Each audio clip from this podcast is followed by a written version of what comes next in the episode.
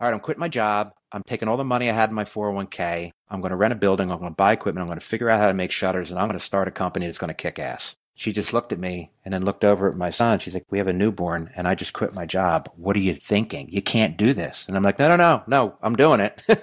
and it's going to work. That was kind of in a very empowering moment because when you finally make a decision to do something that puts you on a path forward to your goals, it's empowering. And that job turned out to be the defining moment for me in my life and what I later understood as kind of my entrepreneurial journey. So, one of the things at 51 I can tell you that's critical that if I had it to do it all over again so much earlier on is after two or three days of meetings with this team and myself, he sat me down in a room alone and he says, Look, you got a problem. He goes, You need to fire all three of these guys because they're trying to take over your business. They're alienating your employees. I have no trust and confidence that they're not playing games with the financials and you got a problem. My name's Rick Skidmore. I started and run a company called Timberlane and we manufacture custom window shutters and window shutter hardware. We're located in a suburb of Philadelphia, about an hour outside of the city in Montgomeryville, Pennsylvania. And how old are you? I am 51. And how long you been running the business? Since day one. so we're in our 24th year. I remember when we were talking earlier, I usually don't see entrepreneurs, it seems like, stay with a company this long, but it seems like 24 years strong is a pretty long time, especially given your age. Yeah, if you had told me when I started the business that I would still be in this business in 24 years, I probably wouldn't have believed you. At the time, I think I probably would have categorized myself more as a serial entrepreneur. Not that I knew what that was then, but it just kind of took a life of its own and evolved and grew organically. And here I am 24 years later. How many people work in your company, and can you give us an idea of revenues today? Sure. We have about 80 full time employees. We run about 12 million a year in revenue. You said you're a shutter company? Yeah, so that throws some people off. So think old homes, old structures that have these ornamental shutters on the outside that really weren't ornamental originally. They would have been very functional and in many ways served as window protection or even the early windows. Our customers are homeowners that have traditionally inspired homes. We serve lots of institutional markets. Think historical landmarks, any home, any structure that honestly has shutters or would have had shutters would be a customer of ours. It's funny because I actually put some on my house somewhat recently, but they come like plastic ones almost now versus the old ones that you're saying were actually right. functional. And it's like I screwed them into the actual wall, so it's not like they're functional at all. Like I think everyone just uses them for looks now. But can you explain a little bit more? It's like, do you work with these plastic ones? Or are you building like higher end ones? Like just tell us a little bit more about the shutter industry and what you do exactly.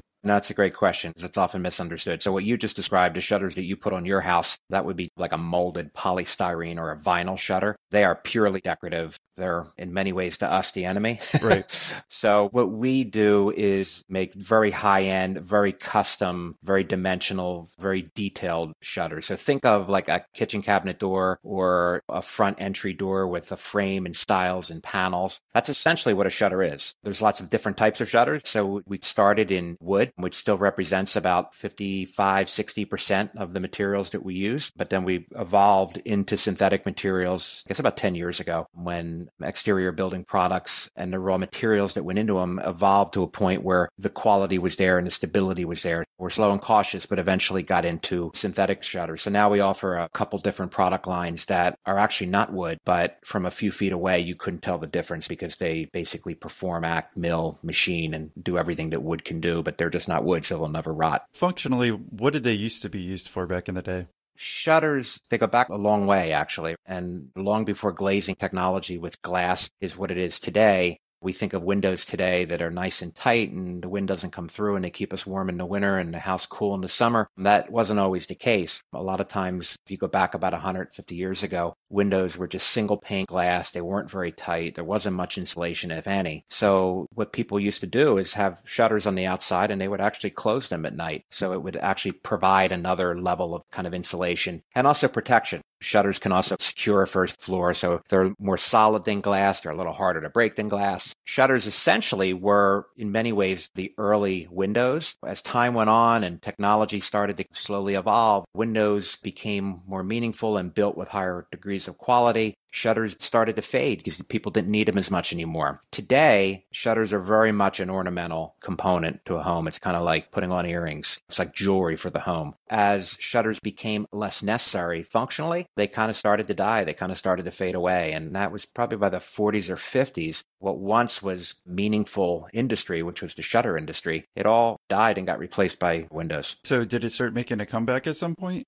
Different periods in time were different architectural movements. So traditionalism started to become more meaningful and bounce back on the scene in the early 90s. So things like shutters really aren't needed anymore. People were really trying to preserve a home or restore it back to its original splendor. And a lot of the accoutrements that went on a home that existed 50, 60, 100 years ago, which were long torn off and replaced, they had a little bit of a comeback. And the architectural community certainly drove a lot of that. And then discerning homeowners who really just maybe didn't necessarily want to adopt full on modernism and contemporary styles and they wanted to preserve the neoclassical look. So slowly then the demand for shutters I think started to slowly come back in the early 90s or so. And my own entry into this business was on the heels of that in many ways. I had an old home in a fairly rich historical community, kind of a small town, a suburb of Philadelphia, and I was restoring the home myself and I was kind of a hobbyist woodworker and I had a small construction business through college. So I was doing a lot of this work myself myself. And my old home had shutters that were falling apart and rotted, and a lot of the windows were gone. So there was evidence that shutters were there, but the shutters themselves were missing. So as I was nearing the completion of the heavy lifting of the renovation, I started to focus on the details, and shutters were one of those details that I had fully intended when I started the project to replace. And as a woodworker, I was going to make them myself. When it came time, I wanted to figure out how to do it because I didn't know anything about shutters. I knew enough about woodworking to know how to make a pretty rudimentary shutter, but I needed needed some design direction. So I kind of set out doing some research and trying to find companies that made the type of shutters that I had envisioned to put back on my home. And now this was 1994, 1995. So this was the infancy of the internet. Google wasn't as it is today. So research then consisted more offline methods. I was going to stores. I was going to lumber yards. I was anywhere that would have sold that type of product. So I quickly realized that nobody sold shutters anymore, or at least the type of shutters that I wanted. There was no shortage of vinyl shutters, and over time we nicknamed those lick and stick shutters almost as a joke because it's almost like they're just plopped onto the home. I was kind of honestly frustrated at this point because I was trying to just get somebody's catalog to sit down with a ruler, try to scale it and get some dimensions so I could embark on making my shutters through that process, I realized I'm like, this is crazy. Like, I'm going to make shutters myself just because I can and because it's a hobby of mine but most people aren't going to make them. They're going to buy them. And what if I was in that category and I owned a home and I wanted to replace the shutters, but I couldn't find them anywhere? So that was kind of like the light bulb moment for me. And at the time, I was working in corporate America and very itchy to get into an entrepreneurial situation of some sort. So that was my light bulb moment where I said, Hey, I don't know anything about industrial woodworking. I know enough about woodworking to be dangerous, but I did understand how to build a brand. I did understand the fundamentals of marketing, and I certainly was an entrepreneur. So I figured I'm going to give this a go. So that's a long answer to your question about how shutters evolved over time, and I'm sure you'll want to dig into that a little further. But that's basically my entry into this business. Oh no, that's perfect. I mean, I did, you took like three of my questions and answered them all in one because I was going to make that transition of kind of how you got started. So it sounds like we know how you got started because it was like a need that you found. But I guess even before that, you said you kind of had some entrepreneurial bug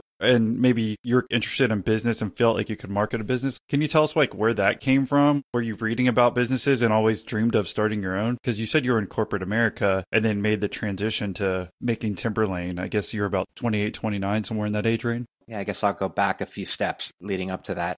I was always kind of an entrepreneurial kid. I was always a high energy kid, always scrappy and always looking for different things to do. When I was probably nine or 10 years old, I would walk around and pick wildflowers and in many cases ragweed. And I would make flower bunches and I would wrap foil around them. And I'd grab a card table from my living room and go out on the street corner and I'd sell flowers. I did that and I would rake leaves in the fall. I would cut lawns. I would clean attics. Anything I could do to earn a buck, I would do it. Even at one point, my mom would make these things called funnel cakes, which were just kind of like fried dough with powdered sugar on it. And so I said, Mom, make me like three of them and I'm going to go out on the corner and see if I can sell them. And then I did that and I sold standing out in the corner, waving at cars coming by and they would stop because I was a kid and I'm sure it was kind of a sympathy purchase, but it worked. I probably sold 50 funnel cakes and my poor mom was back in the house all of a sudden in a production kitchen. So I was always entrepreneurial. I was always itchy to blaze my own trail. When I was 12, I guess I was getting tired of cutting lawns and raking leaves and doing odd jobs and declared to my parents, I said, I want to go get a real job. And they're like, well, you're 12. No one's going to hire you. And I said, no, somebody's going to hire me. I grew up in a section of Philadelphia, neighborhood of Philadelphia, where there was a kind of like a long commercial strip that was, I don't know, eight or nine blocks long. And there was hundreds of stores and it was like a shopping district, if you will. I remember going out one day and I started on one side of the street and I went in every single store, whether it was a little hardware store or whether it was a bakery or shoe store, produce store, didn't matter. And I would walk in and I would say, Hey, are you guys hiring? I'm looking for a job. And they were not hiring. And if we were, you're too young and I would just go to the next store. And I probably did that to, no kidding, 75, maybe more stores and getting a little frustrated after five or six hours of this and quickly realized I may have to lie about my age because nobody's going to hire me when I was 12, but I probably looked like I was 10. And nearing the end of that exercise, there was a really small little pet shop. And I remember I going, Oh, I like pets. I love animals. Let me walk in there. And I walked in and there was this old lady behind the cash register. And this was like a turn of the century, very old school pet shop. And I said, Hey, are you hiring? She goes, Well, actually, I am. And I say, that's awesome. And she goes, well, how old are you? And I was like, uh, I figured I don't want to lie, but you know, so I'm like, nah, I'm 12. And she was quiet and shook her head from side to side. And she goes, okay. She goes, when can you work? And I said, I can work after school. I can work on weekends, any school holidays, the summer, you name it, I can work. She goes, well, I'll give you a shot. I'll pay you $2 an hour and you can work a couple days after school. And if that works out, you can work on Saturdays. So that's what I did. I got my first job, man. I went home. I was psyched. I remember storming in the front door and telling my parents, I'm like, I got a job. $2 an hour seemed like a fortune to me then. And that job turned out to be the defining moment for me in my life and what I later understood as kind of my entrepreneurial journey. This is like an old lady that had the store, honestly, like 50 years. She was in her late 60s at the time. And she was the quintessential entrepreneur, quintessential storekeeper,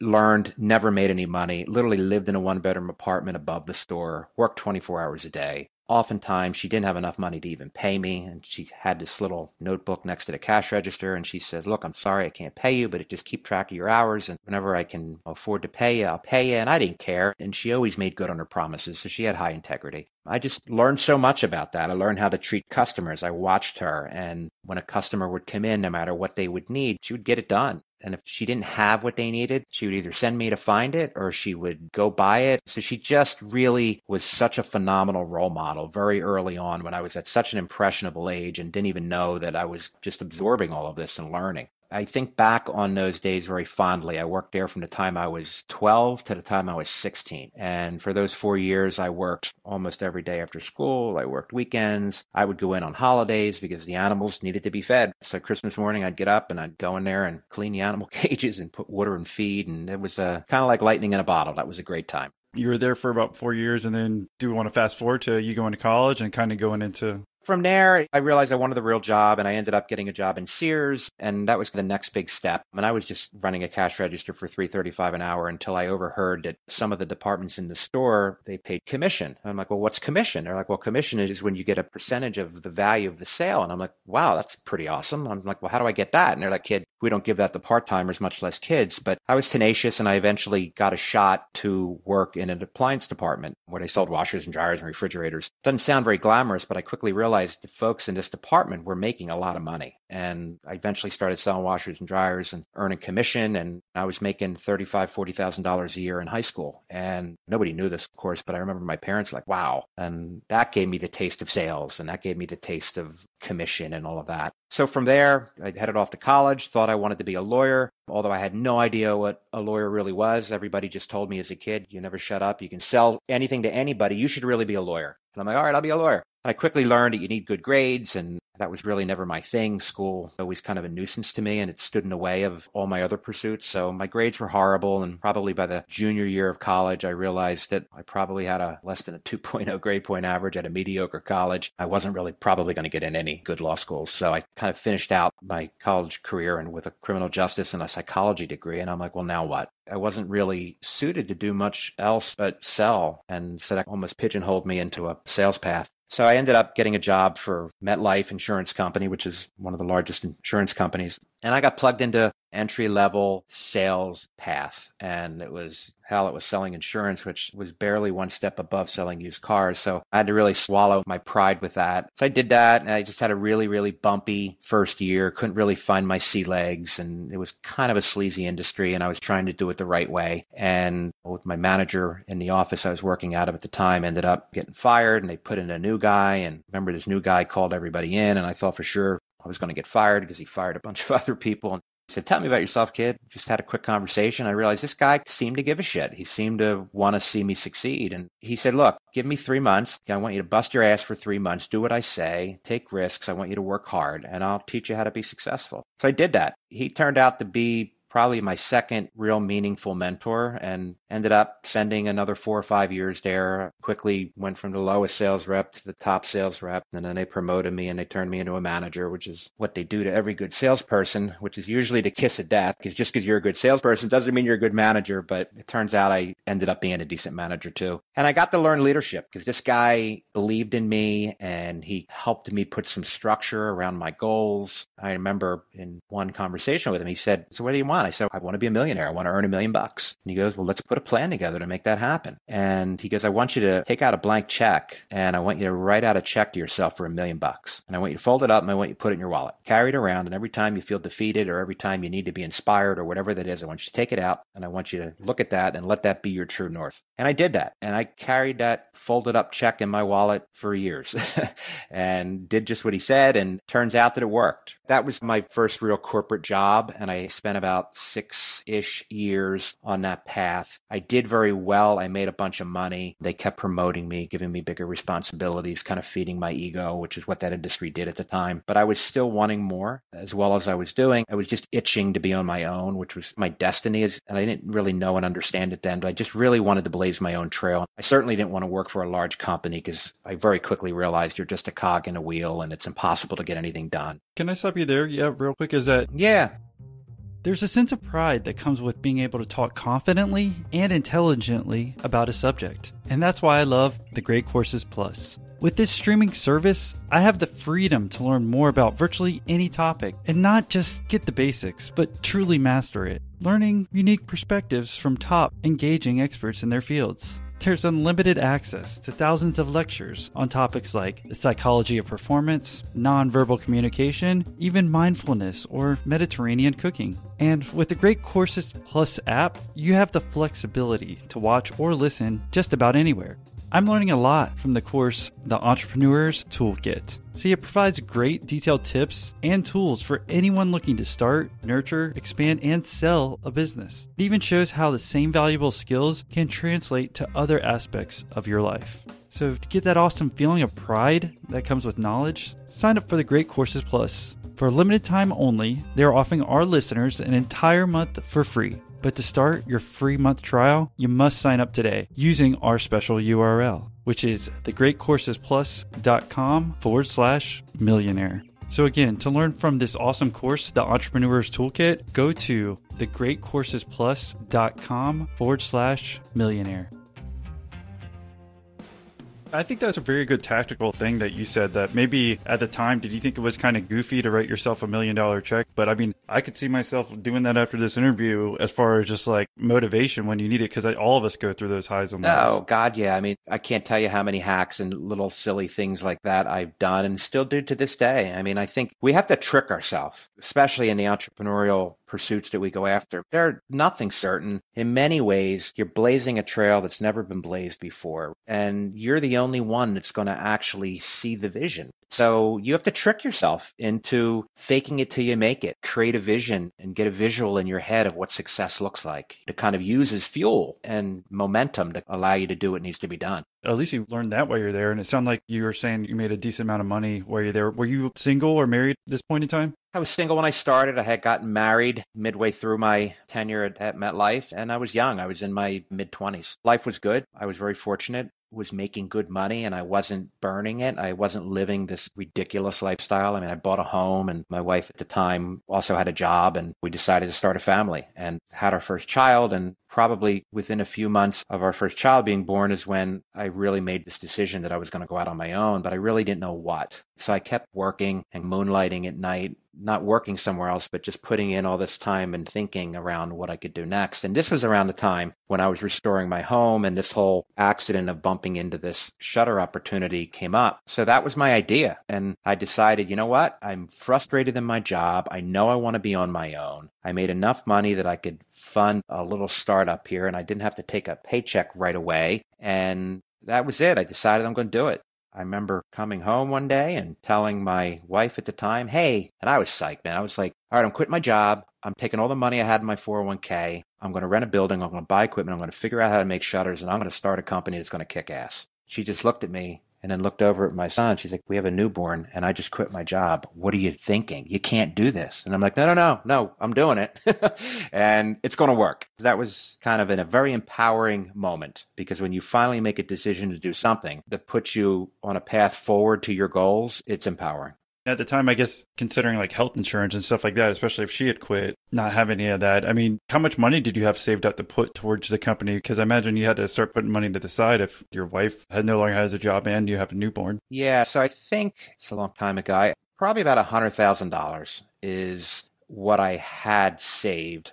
If I recall correctly, I went on COBRA after I quit my job, and that allowed me to continue health benefits. I think for like three or six months. And then I think within the first three or six months, I just bought a medical plan to cover that for us. Buy life insurance for him? Yeah, I had some life insurance too, for sure. Exactly.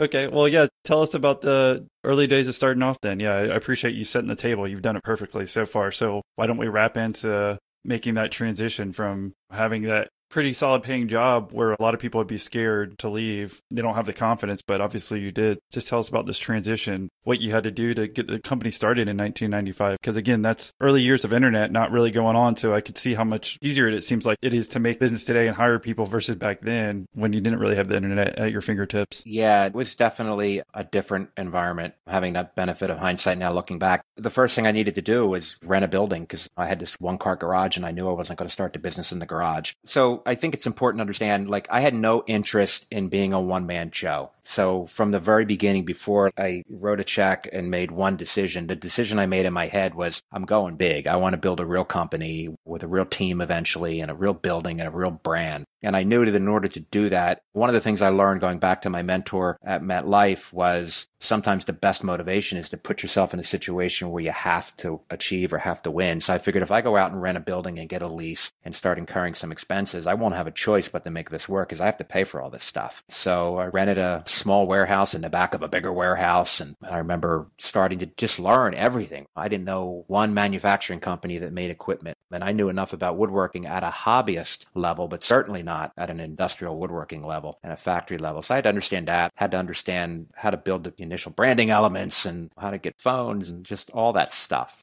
So I rented the building, bought some equipment, started designing some basic products. I was working literally seven days a week, 24 hours a day. I'd run home at dinner time to see my one year old at that point son and eat dinner for a few hours. And I'd run back and I'd work till three in the morning. I'd come home and sleep for a few hours and I was right back at it again at six in the morning. So it was an immersive process. And at the time, there was a Federal Express commercial on TV and it, it kind of summed up what that looked like. And it was basically profiling a small business owner. And I think they called it Bob, right? So there's Bob in sales, and then you'd see Bob on the phone taking orders, and then it would flash, and then you'd say, "Hey, here's Bob in shipping," and it's the same guy with a different hat, and he's in shipping, right? And hey, here's Bob in our R and D department, and it's the same guy. And they were basically trying to paint the picture that entrepreneurs and small businesses, you often wear many hats and you do many things. Well, that was me. I was working in the plant, designing products, putting equipment in, learning how to figure this whole stuff out, and then at night I was returning phone calls, talking to customers, trying to understand the bookkeeping and all that stuff. And it probably took about three months of setup and I took out an ad in a magazine and I remember getting those first phone calls where people said, Hey, I'm interested and I would jump in the car and I would go out and meet with them and I'd measure their windows and having never done this before, I had to fake it. And of course, I had to act like you've never been in an end zone before, act like you've been there. So I had to do that. And I got my first order. And it was like this holy shit, I got this order. And I basked in it for about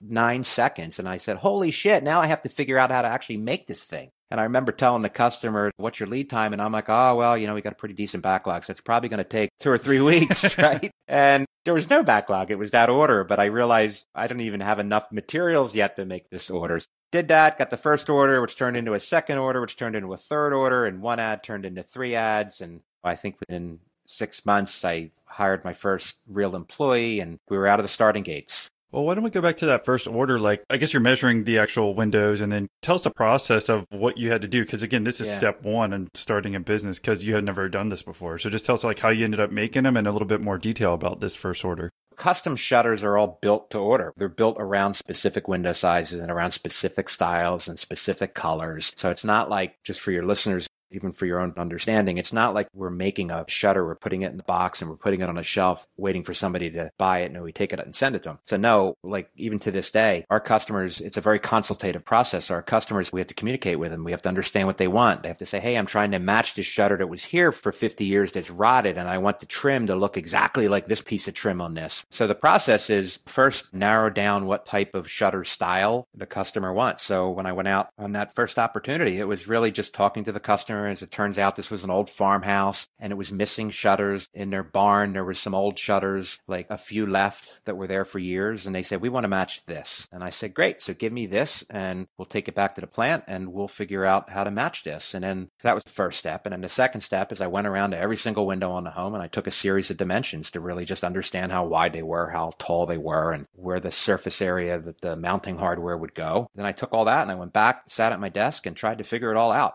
Some of it was somewhat intuitive to me. And at this point, I spent enough time understanding the basic elements. So I kind of understood it enough to get started. And that was the process. And then I put together a quote and I believe I used QuickBooks. They had like a quoting function in there and I created SKU numbers and made it seem like we were a real company. And I put this quote down and I put the prices in it. And I remember faxing it, dating myself a bit. And I faxed it to the client and that was it. And then it was kind of like sitting back waiting. And I think like I came into work the next morning and sitting on the fax machine was this curled up piece of paper. and I was pick it up. And at the time I was buying wood, so a lot of vendors were sending price lists. I didn't really know what it was, but I picked it up, I flipped it over, and it was like an image of my quote with a signature and a credit card number written. I was like, I'll be damned. I just got my first order. So what did you do with that first order afterwards? Like I could understand that you have some woodworking background you're saying so you could understand how to make it, but did you have to like use the machines you bought to make it? What did you do from there? Cuz you were still the only guy in the company, right? Actually, I wasn't. I skipped that part actually. So my dad had recently taken an early retirement from his job and he was a pattern maker, which is essentially a highly technical woodworker. So when I was starting my business, I said, "Hey dad, I know you have no interest in getting a business here, but you recently retired, you're not doing anything and you know a whole lot more about this stuff than I do. I know you don't understand shutters and cabinetry, but you certainly understand industrial woodworking. I said, Would you come help me and help me figure all this stuff out? And he did. So my dad was very instrumental at helping me understand the craftsmanship of woodworking. And we took that and we sat down with a pad of paper and a calculator and we started making cut lists and grabbed some wood off the shelf and started putting it through the machine. And I cut a bunch of stuff wrong, made a bunch of mistakes. I'm fairly certain I didn't make any money on that first order, but we started to figure it out. And in the world of industrial woodworking, there's always a range of ways to do the same thing that have a lot to do with volume. So for instance, when you have to clamp wood together. You can do it with simple clamps that you can buy at the hardware store for 10 bucks, but it's going to take a long time and you're not going to be able to do very many. And then there's bigger clamps and then there's machines that are automatic and provide clamping pressure. So in the beginning, we had very rudimentary equipment, very low volume equipment. It served a purpose to get us started and to get us from nothing to something. But those first couple of years, it was somewhat of a constant process evolving all of our equipment into more industrial machinery machinery that could handle higher volume levels. So with that order, though, we just did it in a scrappy way and got it done. And so how long did it take for you to become profitable? So we were actually profitable almost from the beginning, but I didn't actually start drawing a salary from the business for a few years.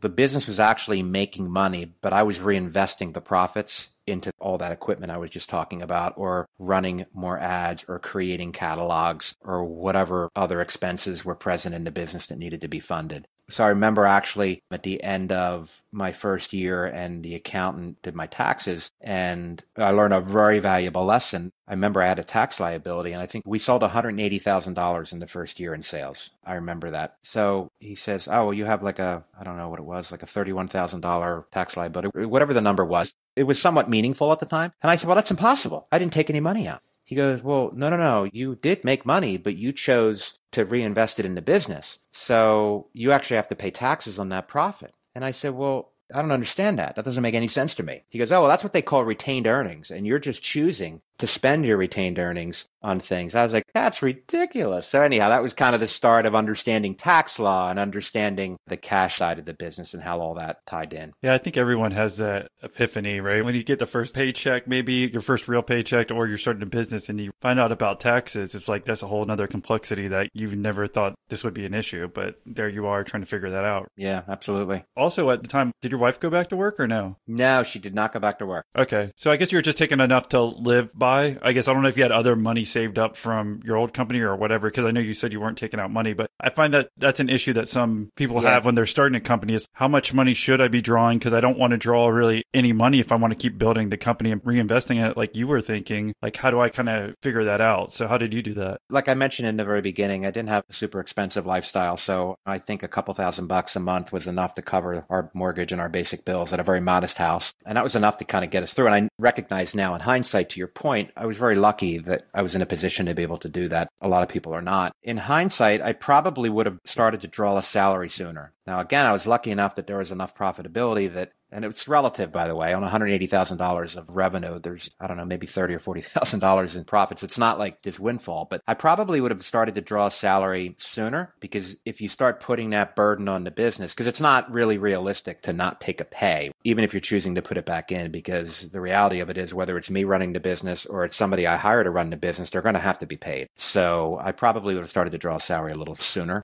Thank you for telling us that. I mean, was there anything else over the first couple of years that you probably would have done differently now that you're looking back?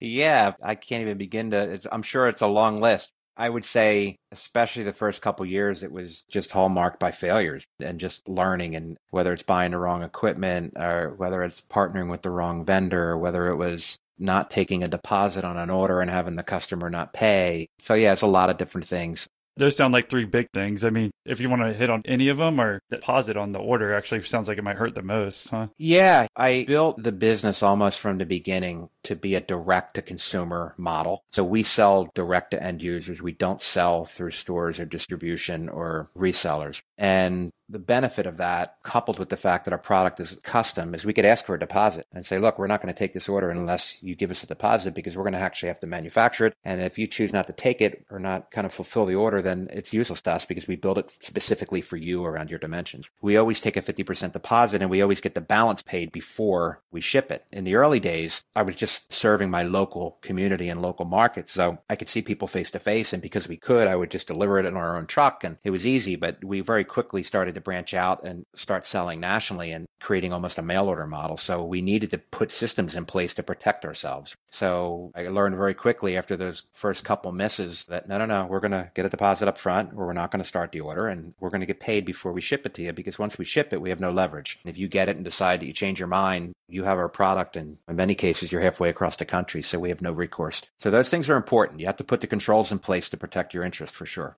Over the past 70 years, there's been a dramatic shift towards single use plastics in our society. In the beginning, it was an incredibly promising technology that opened possibilities beyond our imagination. Then, it became trash. We now produce 300 million tons of plastic every year. We have developed a disposable lifestyle. We now face the incredible damage we have inflicted on our environment. One reason for hope is the extraordinary nature of human intellectual accomplishment. Creative ways of recycling and reusing reduces demand for production of new plastics. At Allmade, we're committed to only using recycled polyester in our tri-blends. On average, each shirt prevents six plastic bottles from ending up in landfills or the ocean. Allmade is dedicated to finding new and innovative ways to reduce our demand. Will you? If you're looking for more information about AllMade, be sure to tune in to episode 131, where I interview the founder, Ryan Moore.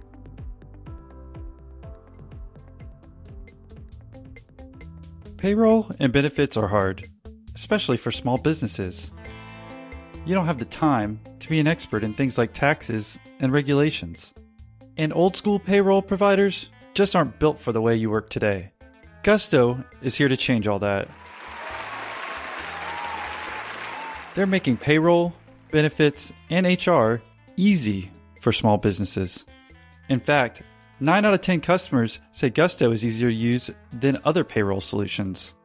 Gusto also saves you time.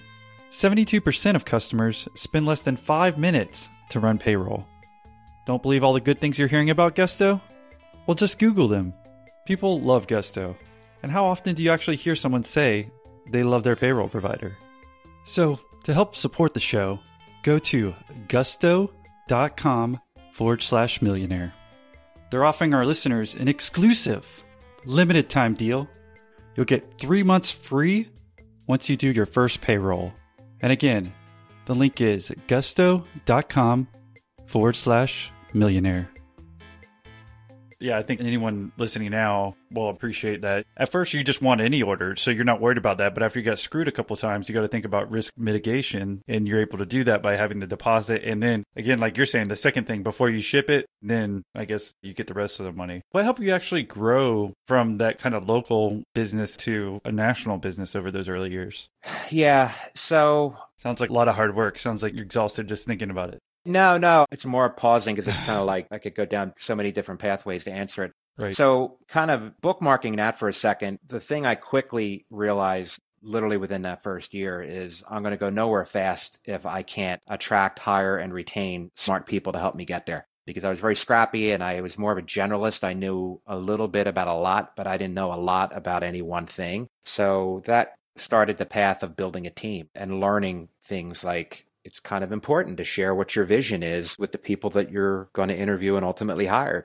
Otherwise, how are they going to help you fulfill that dream? So, building the team was a pretty important part of learning how to scale the business. And the first problem I had to solve was I had to get myself out of the shop so I could spend more time working on the business and not in the business. Slowly, one employee at a time, I would hire people that seemed to have the core values that were important to me. So, you know, were they hardworking? You know, were they dependable? Were they honest? Were they going to show up to work? Were they going to work hard? Were they positive people? And I would just use that as a set of filters for when I was looking to bring people on board. So I started to build a team. I started to do a better job of articulating what the vision was. And I was very clear. I said, look, we're in a small building, but we're not going to be here long. And yeah, there's only two people, but it's eventually going to be 10 and 20 and 30. And we're making 10 windows of shutters today, but pretty soon we're going to be making 50. So we have to think about how we're going to do that and how we're going to scale this business. It absolutely was not Rick in a vacuum figuring out all of these things. It was surrounding myself with a bunch of smart people and having them help me understand what our next steps were and what we needed to do.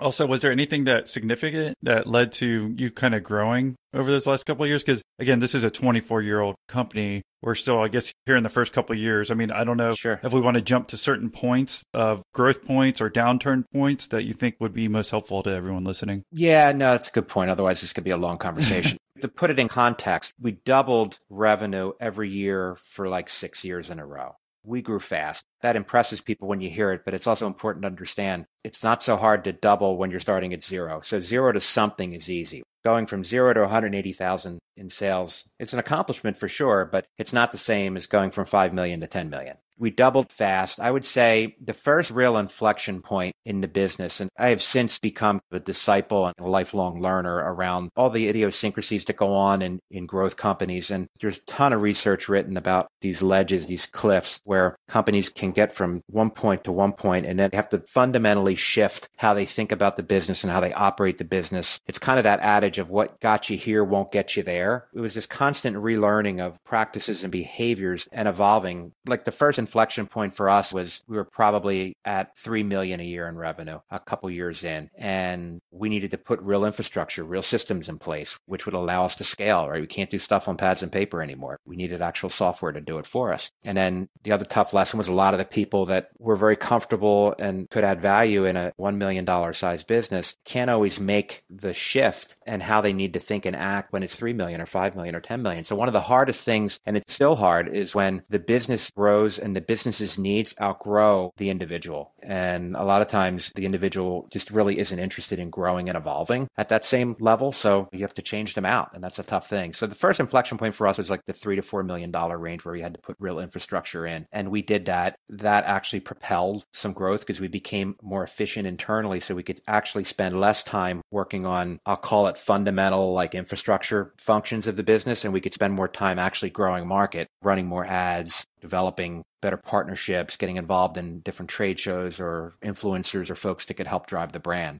And was it hard making that transition? Because were you doing certain parts of like, would you pick a group of the business that you're like, hey, I want to upgrade this part and then move to another part? Because again, I can see you're ready to put in systems, but I guess it's also difficult to do it all at once. So I don't know the best way to go about it if I was building a product or anyone else who's listening who's building a product and making that transition. Yeah, that's a great question. And it's a tough thing to balance. Right. In my world, at least, there's almost two businesses that cohabitate together. So I have kind of a direct marketing business, which is all of the top of funnel. It's the advertising. It's the process of selling and servicing the customer. And then I've got this manufacturing, this industrial manufacturing business with a plant and equipment and compliance and raw materials. And each one, very different from one another, but each one has a set of demands and resource needs. So in my world, at least in the manufacturing side, there was always like a deficiency with a machine and there was this big capital investment that needed to be made. It could be two or three hundred thousand dollars for a new machine. And that was always a really big risk and it was always a scary thing. We would make that investment in that machine and now we're like, holy shit, now we better increase sales to keep that machine fed. So I would swing over to the sales side. Well, let's hire more salespeople. Let's take out more ads. And then it was kind of like this step block thing. We'd make investments on the sales and marketing side, and then we'd start selling. We'd start to outsell our capacities, and then we would need to go buy a new or a bigger machine or another machine or another person. So the hard balance is growing both sides of the business somewhat in parallel paths. And I'm not sure that's always possible. Sometimes you have to take a big bet, whether it's a piece of equipment, a piece of software, a key hire, a person, a bigger building. It could take on lots of different forms. But I don't know that any of us kind of run businesses in a perfect world. And most people I know don't have unlimited resources. So it's pretty impossible to solve all your problems at once. The other part is you're servicing your current customers at the same point in time. So it's not like you can just put that on pause. I guess if you could put your company on pause for a month, implement the new systems all at once and do it, that'd be ideal. But I don't think anyone can really do that. No, one of the sayings, and it's not mine, but I kind of ripped it off and I've been using it for years. It's a lot of times, especially a startup and a growth business, it's like you're flying the airplane as you're building it. And like taking that same analogy, it's you're 30,000 feet. It's analogous to actually having to learn how to change an engine out in mid flight mm-hmm. because the plane can't lose altitude. You got to keep moving. Right. So to your point, it's just not an option to just go, Hey, let's just slow down. Let's stop selling and let's take a few months and we'll get our shit together. We'll buy a bigger machine. You can't do that. Right. That's not how it works. It sounds like you made these transitions successful. At what point do we want to jump to as far as like inflection points again? Because it sounds like we got to up to year 2000 ish or so. And how old are you at this point in time? I'm early 30s. Okay. Yeah. So it seems like everything's going well for your early 30s. Happy like five years into your own business. Everything's going well. Everything's going well. I would say the first significant challenge that I had was we were probably in the five and a half, six million dollar revenue range. We probably had 35 or 40 employees. I had a newer leadership team of three individuals that were somewhat homegrown. So I had a head of sales that started as a sales rep that became a good friend and he kind of became the natural person to head sales. I had literally my first manufacturing employee who became my production manager and eventually was running my plant and had a newer finance person that we had hired. And I spent a lot of effort trying to build this team. And that was by design. And the plan was, hey, you guys are going to run the day to day of the business and I'm going to go off and figure out how to grow this thing, open up new markets. And kind of by design, I needed to spend a little less time in the office and more time out of the office on the road or just kind of working that proverbial saying, working on the business and not in the business. And what happened, which I never saw coming, was these three individuals, their egos got the best best of them. And it was almost a coup in many ways. They started to block me. They started to not sharing information with me and kind of almost acting like it was their company. And they were non equity owners and they were really just employees. And that was a very painful time because there was a lot of betrayal going on. I felt that this is crazy. Like I gave these guys opportunities. I put this really lucrative bonus plan in place for them. And now they're not respecting my role in this. And it's not like I was going off starting new businesses and just turning a back to this one. I was very much working on this business. And then that just got really toxic after a while. They started to make a series of very bad decisions and started alienating employees against me. And I don't know, about four or five months into this exercise, I realized this is not working and I got to like come back in. But I wanted to do it in a thoughtful way. And so I hired a consultant to help navigate this dysfunctional relationship. And I remember the consultant, after two or three days of meetings with this team and myself, he sat me down in a room alone and he says, Look, you got a problem. He goes, You need to fire all three of these guys because they're trying to take over your business. They're alienating your employees. I have no trust and confidence that they're not playing games with the financials and you got a problem. And I'm like, holy shit, how do I just fire the three people running the business? So that was a tough time. And I actually did. I actually had to fire all three of them. That was a scary time because in doing that, I had to jump back in. And now I had to wear the hats of three individuals that were running the business. That was a scary time. And they'd done a lot of damage to a lot of employees because they did reckless things hey, do you know how much money your boss is making? God. And I'm like, wow, guys, like, you don't do that, right? yeah. So that was a big lesson that I had to learn. And it took me probably a year and a half to stabilize the business. I had to purge some additional employees that just drank the Kool Aid and weren't able to swing back to a positive and productive place. Yeah. What year was that? That was 2004, 2005. Yeah. And that kind of sucks. That's probably about the boom of your industry as far as homes, right? I don't know if it new home building, if that helps at all, or if that had any effect on your business. Almost. So it's about a year or two premature, and I'll quickly get to that now. So that happened. I hired some replacements and was putting Humpty Dumpty back together again, if you will. And we were outgrown in our facility at the time. So I made a big bet. I bought a large industrial building that was four times the size of the building we were in. And between that and some equipment purchases, I went and borrowed five million bucks. And it was a pretty big bet. Revenue was growing at this point, and we were in the eight or nine million dollar range. And things were going well. This is 2006, 2007. And then we had about 11, 12 million dollar revenue rate. We had 120 employees at this point. We get to about the first quarter of 2008, and all of a sudden, all of our leading indicators, it's like the computer with the gauges that started to go wonky and the dials are spinning like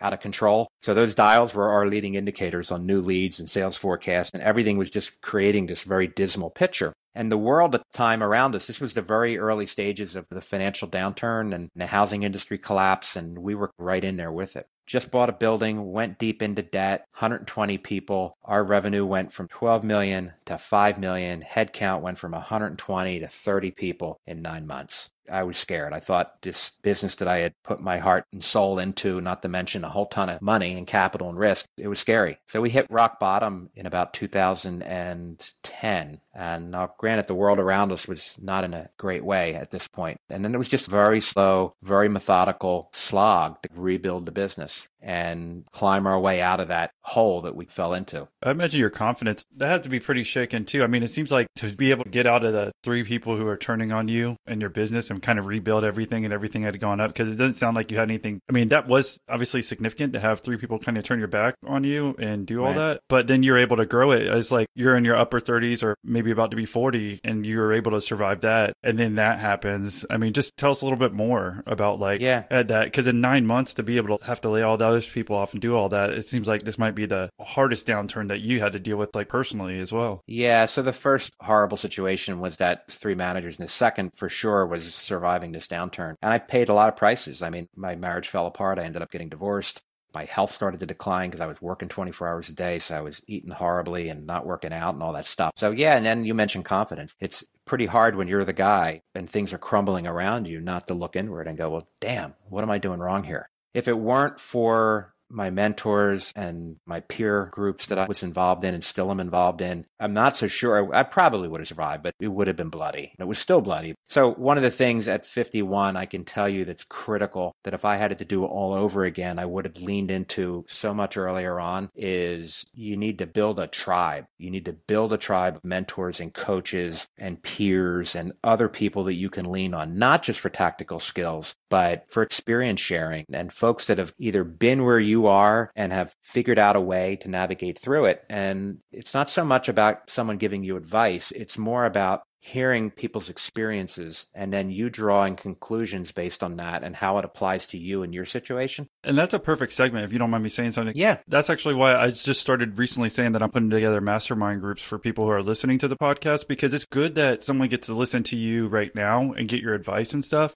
but even being able to talk to other people and i think the keyword is like you were saying just use their experience. If someone else had been through something like that and they helped you i mean that made it much easier for you to kind of have the confidence that maybe you could get out and what to do. Because if you didn't have the mentors like you were saying it would probably taken a lot longer or been a lot more difficult versus even if you have one person two person three people that you could talk to just about this maybe one of them's gone through it and that's going to help you significantly come through. Oh absolutely. And you know the thing that i've learned and it's most entrepreneurs are type A. They tend to be control freaks. They really don't like being told what to do. I know I don't. Yeah. So the worst thing in the world is kind of advice dispensers. Here's what you should do. Like I just shut down when I hear that. Right. So on the contrary, when I'm in a fluid conversation with somebody that I respect and know has been in a similar situation or traveled a similar path, it's not so much war stories, but it's like, look, when I was in a situation like you're in right now, this is what I did. There's a big difference between positioning it like that. And here's what you should do, dude. So that's a big thing. Early entrepreneurs or people considering a startup or in that early infancy stage, or hell, even if you haven't done it yet, but you're considering doing it, I think one of the most important things is to just go into it making a hard commitment that you are going to just devote a significant amount of your time to learning and growing and starting to build a tribe, starting to build a network. To the extent that it's financially possible, hiring a coach early on, an accountability partner would be phenomenal. I mean, I have had multiple coaches, paid coaches and consultants over the years, and I have multiple today that serve different needs, and that's a really important function. Because I'm exactly like you. What you're saying there is like someone tells me I have to do something or do something like that. I'm like, you know, screw off. Yeah, I don't need to listen to you. But if someone's phrasing it like, okay, this is what I did in that experience, and that's what I've done on some of these calls with my listeners is like,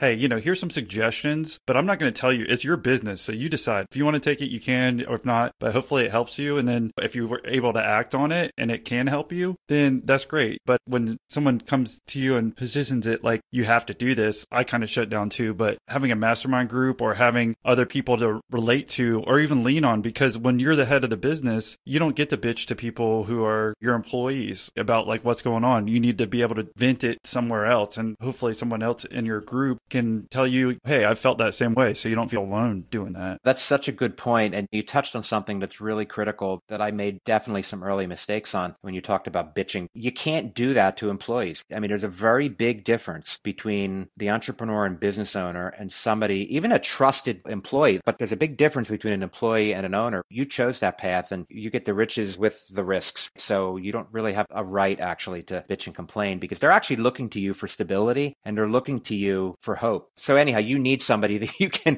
offline when you're really scared or you're really lost or you're really not sure or you just quite frankly are having a crisis of meaning and need somebody to remind you. That's where this tribe can really pay massive, massive dividends. It's great that you're able to at least get into something like that with the coaching or consulting or the groups, and that kind of helped you got out of it. So why don't we talk about you coming out of it and how you grew today and survived that down point in 2010? Sure. As with the normal process of aging, you get wiser as you get older. Hopefully. Yeah, hopefully, right? this is true. There's some examples out there, and I won't go there, but people that unfortunately have not grown much at all. But there's a big difference between wisdom. If you can't tap into that, if you can't tap into your life's, your body of work on the planet so far and learn from your mistakes, then it's like, what's the point? So I think today at 51 and I'm 24 years in, I've been able to remove my ego from so much of how I navigate the world as a leader. And in the beginning, whether it was just ignorance, I'm sure the fact that I was much younger and I didn't have as much life experience, but I made it much more about me. Hopefully today, and I am by far perfect at this, and I'm sure I get it wrong a lot still, but I'm more self aware now and I'm more aware when I'm trying to make a situation about me. So I think looking at my leadership style today and how I'm running the business, for me, it's all about the team and it's all about people. And if you get that right, one of my favorite books is Jim Collins' Good to Great. And he talks an awful lot about getting the right people on the bus and then getting the right people in the right seats on the bus and then creating the right vision. And it's so true and important because if you don't have a team that is aligned and shares the same core values and same vision as you, it's just going to be so much harder, if not impossible, to realize big accomplishments and really get stuff done. Today, culture in my business is my number one priority. And culture, by the way, so many people get it wrong. So many people think that culture is perks. It's easy to point to the tech companies and go, oh, well, look at Google. They got ping pong pits and slides and free lunches and all that stuff. They're perks. And a lot of people think that's the culture. That's not. Culture is how are people acting when nobody's looking? And culture is that energy that you feel or you don't feel when you walk into a building or walk into an office. And that's important. So today we put an awful lot of effort, an awful lot of resources actually behind maintaining a consistently healthy and productive culture with a team that's aligned around the things that are important to us, like our core values. That's become kind of like this thing today. And a lot of times people confuse a vision with a plaque on a wall that companies will put next to the front door and they put it up and nobody ever looks at it again. And if you ask any random employee,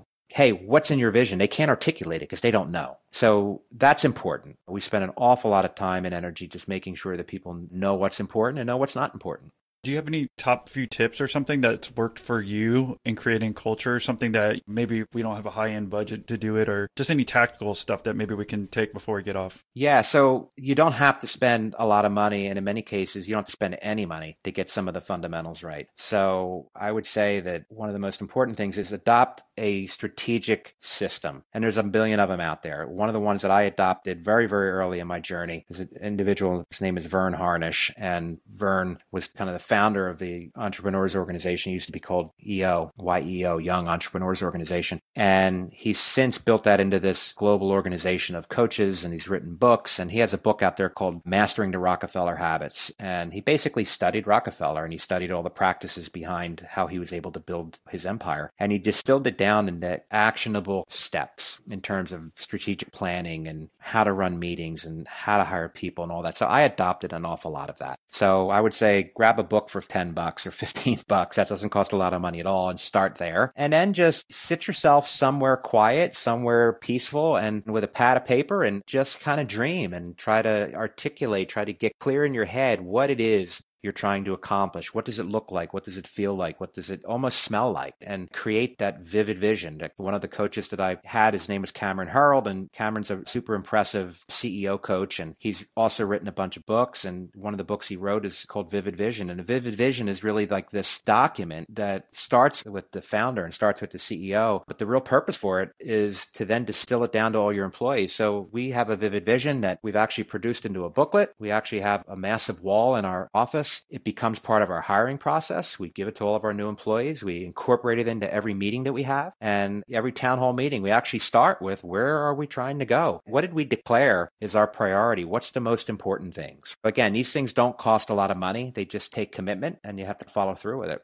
Thank you for coming on and sharing your story, Rick. Looking back, again, yeah, you've shared a lot of information that I think we could all implement in our companies. But is there like one last thing you want to leave with the listeners to make sure that they don't forget this interview? I think as I'm getting older, I start to think of what's the next 10 or 20 years look like for me. And I'm not one of those entrepreneurs that is building my business to just maximize value and sell it for a big payday. So I start to think of things like legacy and balance and how I can help the people on my team grow and evolve and help them realize their dreams. I think gratitude is important. I think if you're lucky enough to be able to blaze this entrepreneurial trail, recognize that and try to bring other people along with you in that journey. So encouraging personal and professional development within your team is really, really important because if they grow and evolve, they're only going to help you grow and evolve. Yeah. I think that's important. I mean, actually I have gratitude written in a lot of places in my house. I think that's what I've learned just talking to more entrepreneurs. Just appreciate where you are, but then also like you're saying, you're not building your company to have the huge payday anymore. Maybe that was in the beginning and maybe you transition to wanting to leave a legacy, but even if you're in your 20s or 30s, you can start thinking about that now and hopefully build your business to help people grow as well. Absolutely. You know, I forgot one thing I want to share with you real quick because I think it's important. So, one of the most powerful things that I started doing three or four years ago is keeping a gratitude journal. Back to this idea of gratitude.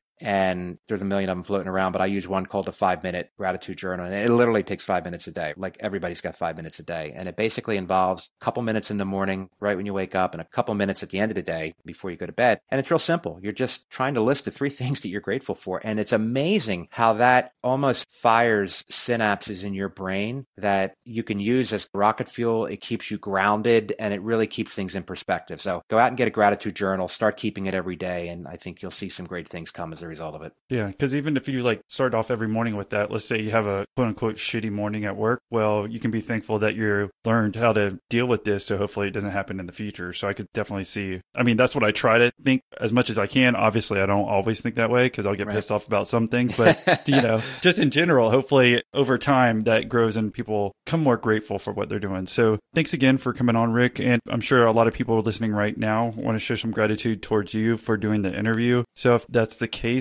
what's the best way for them to reach you and say thank you for doing the interview? Yeah, no problem. So you can find me on LinkedIn under Rick Skidmore. My email address is rskidmore at timberlane.com. So it's first initial R and then Skidmore, S K I D M O R E at timberlane.com. Would love to hear from your listeners. And I'm a big proponent in giving back. So I kind of welcome any questions or certainly feedback as well. Well, thanks again for sharing your story, Rick. Thank you, Austin, and best of luck to you as well.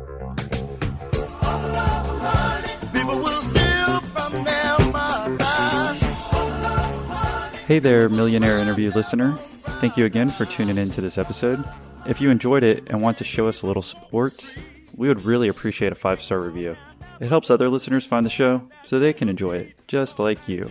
And if you're looking for more episodes that are in the product niche, then try episode 11 with Bottle Breacher founder Eli Crane, or episode 13 with Sammy of Blacksocks.com, or try episode 18 with Yak Gear founder Bill Bragman. Are you tired of building your business alone? If so, I'm putting together mastermind groups with our listeners so we can help each other grow our businesses.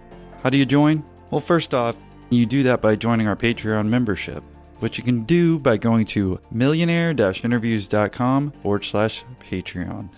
So, what are you going to learn in these mastermind groups? Well, you're going to come to the table with issues you're having in your business, and you're going to get real feedback from other business owners about what you can do to fix those problems. And I've only got a few more spots open for these mastermind groups, so if you're tired of growing your business alone and you want feedback on how to improve your business, well, this is the group for you. So to become part of this group, first you have to be a Patreon member. And you do that by going to millionaire interviews.com forward slash Patreon. That's P A T R E O N. And again, spots are going to be limited, so don't miss out on this opportunity. Good stuff, Austin. Really, really appreciate the chat. And that piece of advice made this whole call worthwhile for me.